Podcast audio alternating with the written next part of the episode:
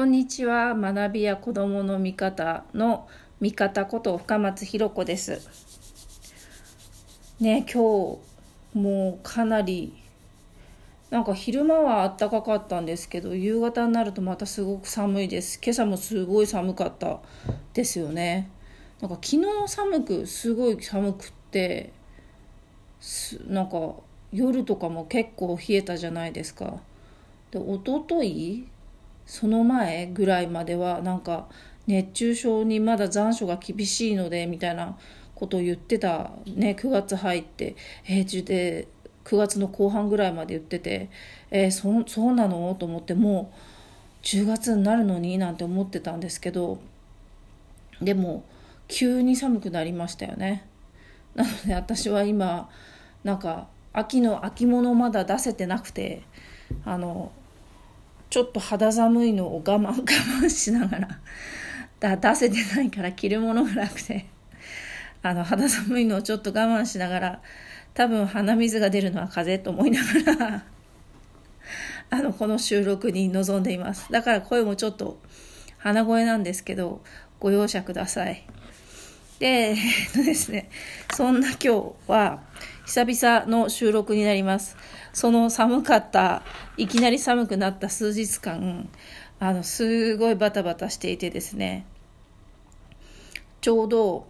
あの昨日が忙しさのピークで多分明日ぐらいまで続くんですけどえっ、ー、と昨日忙しさのピークだったっていうのが、えーと私が今通っている企業のセミナーですねあの仕事あの会社とか個人事業を始めるの企業ですけどその企業セミナーで、えーと、経営の先生をしてくれている方にマンツーで事業計画書を見てもらえることになったんですね。で、こんな、で、無料なんですよ。で、こんだけね、あのチャンスなんてめったにないと思って、ですごいいいいい方で、でこんなチャンスめったにないと思って、まあ、頑張って事業計画書を書いていたりあと今日実は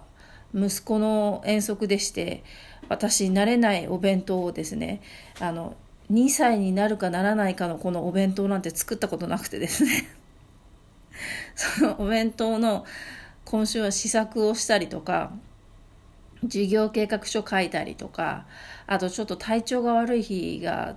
あったので全然動けなくって収録も全然そんな収録どころじゃないみたいな時もあったりして、まあ、今週はそんなこんなでちょっと数日収録ができてなかったですね。なので毎日収録したいなとは思ってるまあ週1で休んで、えーと、週6で収録したいなと思ってるんですけどあの本当にちょっと数日お休みをいただいてしまいました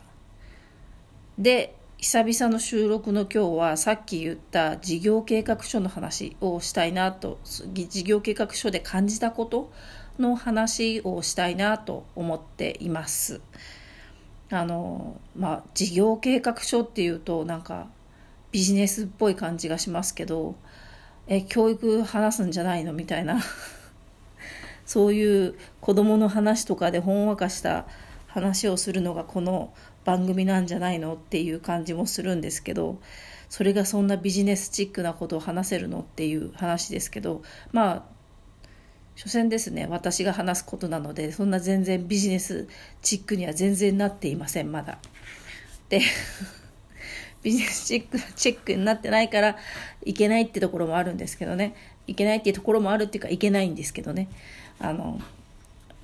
あの主要な事業としてはですね寺子屋式の学び屋をやりたいっていうことで、えーと、事業計画書を書きました。でプラン概略とかいろいろ書くんですけどプラン概略経営理念。経営理念はですねあの私のホームページを見てもらうと分かると思うんですけどあの子どもの可能性を信じ尽くすっていうのがあと私の活動の理念です。でまあそういうこととかあと私のプロフィールを書いたりですね。あと商品リストを書いたりですね。で商品プラン大変だったんですよ。その金額の設定がねすごい難しかったんですけど。で、えーと、証券を調べたりとかあとポジショニングとか市場優位性を書いたりとかですね。であと商品構成とか集客動線どうやってお客さん集めるかってやつですね。をあの考えたり書いたりとかするんですけど店舗数と、まあ、普通の事業でいうと店舗数とか回転数の計算って言われるようなところ。で、えーとまあ、私寺子屋敷の学び屋なので、まあ、いわゆる教育業学習塾に似た、まあ、事業になるんですけどそうすると時間割をかあの回転数とかの代わりに書くわけですよ。でその時間割を書いていてあのやっぱり思ったのがあの夜の仕事夜というか夕方から夜にかけての仕事になっちゃうのでどうしても。あのねそのそうすると昼間まあ子供保育園に行っていてまあ私その仕事行きますよね。でそうするとでそうするとですね、まあ、家族での時間がなくなるっていう問題があってそれってやっぱ女性が何て言うんでしょう仕事をするにあたってすごい本当に今でも思うんですけど本当に大きな壁まあまあ立ちはだかる壁なんですよね。で学習塾業界では女性は、ま、長続きしないとは言われてます。なぜなら女性は結婚をしたらあの夕飯作ったりとか旦那さんが帰ってくる頃には家にいなきゃいけないから、えーと、その夕方からの時間夜の時間旦那さんがね通常の会社員であれば9時6時とかの会社員であればまあいられないよねっていう。だから辞めざるを得ないよねとかっていう。で、まあ、な子供ができたらなおのこと。子供がいたらなんか、まあ、特に夕方以降は、まあ、保育園行ったり幼稚園行ったり小学校行ったりしてもですね夕方から帰ってくるんだからその時間ママはいないといけないからえっ、ー、と無理あの学習塾の仕事は無理だよねっていう風になるわけですね。で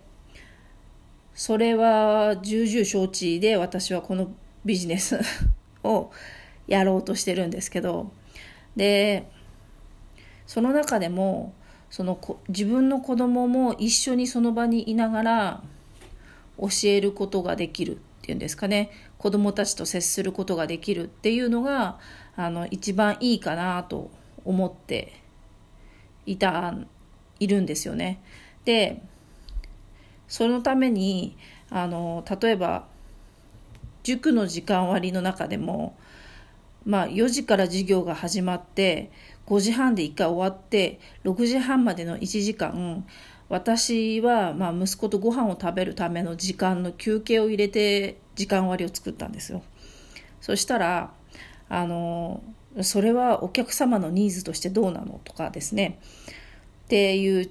注意をあ注意というかアドバイスっていうんですか？をいただいたりあと土日は、まあ、開けていたいわけですね。土日はまあ子供との時間を作っていたいわけです。あの保育園幼稚園も休みです。だから。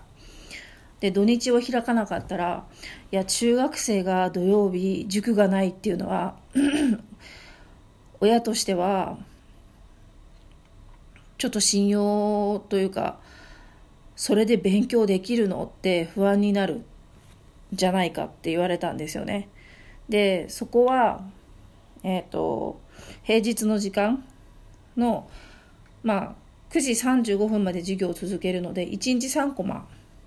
開くんですけどその中で、えーと、ちゃんと授業をして、まあ、フォローアップもしていきますっていう話をしたんですけどやっぱダメだったんですよねだから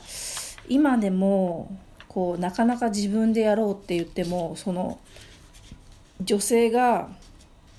えーと、家事をするものだとか女性が子供を最初主体的に見ていくものだっていうのが見えてこなくてあのっていうのがこう見えてこないけどでもやっぱりあるなって今思ったんですよ。それがそれができなくていいの？って言われたんですよね。だからやっぱりそこは、うん、できないようにするつもりは全くないんですけどもうちょっと休みを入れようかなとか平日にね休み入れようかなとかっていうふうに、えーと、時間割を考えてるところなんです。なのでなかなか女性が学習塾のような仕事をしていくっていうのは難しいなっていうのを今本当につくづく感じてますね。なかなかうまくいかないところではありますね。なのでちょっとそんな話を私の悩みを打ち明けてみました皆さんにです